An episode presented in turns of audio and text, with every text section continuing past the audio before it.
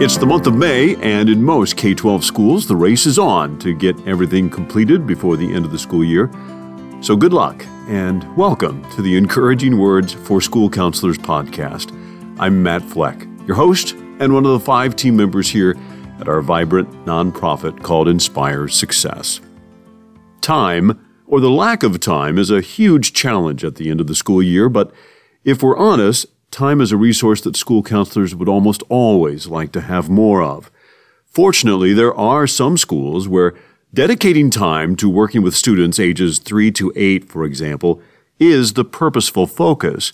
School counselor Donna Brooks works with this age group at Hinkle Creek Elementary School, where intentional play therapy, combined with lots of time, is an amazingly effective tool. I am very client centered, child centered, if you will. I set up a playroom and I use uh, Howard Gardner's multiple intelligences as sort of my uh, format. So I have something for those children that might be people smart or body smart, art smart, nature smart, you know, the, the eight intelligences. I have something for everybody in here. I'm looking around the room now. I have a sandbox, I have uh, Legos, a dollhouse, an art center, a, a variety of manipulatives. And I let the child lead me. I mean, there was a time when I first started counseling that I would do like a six week curriculum. That is nowhere for me near as effective as letting the child gravitate toward the toy that speaks to them and then listening very carefully to the way they watching and listening to the way they play and then trying to sort of interpret what they're saying or trying to figure out. And i have found that if you trust that process and let the child know that you're just going to accept them no matter where they take you get through whatever it is some, somehow those toys will help them speak helping students find their voice, so to speak, at these early ages especially, can make a world of difference, as Donna knows all too well. Ellen, an extremely shy little girl, she was seven when I met her. And her family was from Russia. Her grandmother, in the home, they only spoke Russian. She was bilingual, but super shy. In my room, I would play music and I had scarves and I noticed her just dancing around the room. She just seemed to love music so much. And she sort of became a different person when she had that scarf and, and the music going. Well, one day she started singing. She just broke out in opera music. And I was floored. Her beautiful voice just like filled this room. And I said, Oh my heavens, does the music teacher know that you can sing like this? And of course, she said, No, no, no, I don't sing in music class. so I said, Well, we have to tell her. And she didn't want to do that. And I, I promised her, I said, Let's do it in a way where the teacher won't see you. I'll put you behind something. She won't even know it's you. And she was okay with that. Well, we went into the music room. I hid her so the teacher didn't know. And she broke out in song. And the teacher was astounded, as I had been. And little by little, this girl became more and more confident, came out of her shell, realized she had talents really that no one else did. And she was a special little girl. This was 10 years ago, and Donna says Ellen is now a vibrant young lady. But she has other success stories too, like the one about a very small kindergarten boy. Mike, a little kindergartner, extremely shy. The teacher just was beside herself, did not know what to do. He wouldn't make eye contact with anybody. He's an only child, uh, had not been in social situations until he got to kindergarten.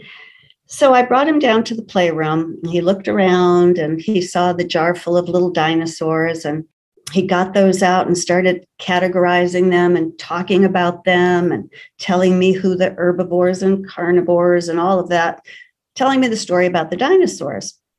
Well, little by little each week, we would play with the dinosaurs. And I started raising my hand to ask him questions, and I'd let him call on me. And then I'd have him do it. With, you know, now you ask me a question, and we just would practice this about the dinosaur, talking about something he was interested in, and that was the dinosaur. So I took a picture of him raising his hand, asking a question, and I printed it off. We went to the printer, and I showed it to him, and he was really proud of that picture. So I taped it to his cubby in his classroom. And we showed it to the teacher and we showed it to the other kids. And oh, here is Mike raising his hand and lo and behold, Mike started interacting, raising his hand in class, making eye contact. About three months after I started working with him, he decided to enter the school science fair. Just this little tiny kiddo, bright boy, um, had his science fair project all ready to go. And I, he asked me to go with him to present it, but I just sort of sat on the sidelines and he spoke with these strangers, the judges, and placed second place in the science fair. And he, nothing has stopped him since. He's a, a different little boy. Some of you might remember in your master's degree programs learning about Carl Rogers' techniques of active listening and reflection and trying hard to truly hear what students are saying, sometimes in between or around or behind the words. It can be surprisingly effective but it takes time. Unfortunately, the strategy in most of our hectic, busy school environments is often a kinder version of what do you need and trying to get students in and out the door as quickly as possible. I think every child is a puzzle.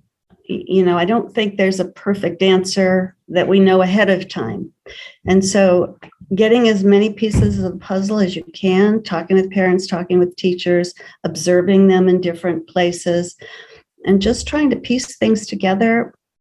And again trusting them. So they will have the answers. The answers are within the children. Thanks to donna brooks for taking time to share her wonderful stories with us.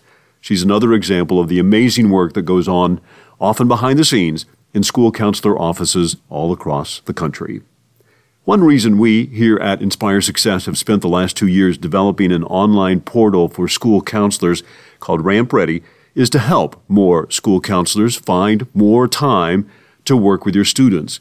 One of the tools you can use to get more time is implementing a comprehensive school counseling program. And we have a new tool to help you do just that called Ramp Ready. You can take a look on our website, inspiresuccess.org slash ramp ready, R A M P R E A D Y. Enrollment for the 2022 23 school year is now underway. So check us out at inspiresuccess.org slash ramp ready. And one more thing before we go, we would love to hear from any of you who create and sell your own handiwork jewelry, clothing, decorative items, crafts, food, whatever it is. Drop us a line if you have a side business with a description or a link to what it is you create at matt at inspiresuccess.org. Matt is M A T T at inspiresuccess.org. We'll fill you in with more details about all of this very soon. Good luck with the end of the school year rush, and be sure to join us again next week.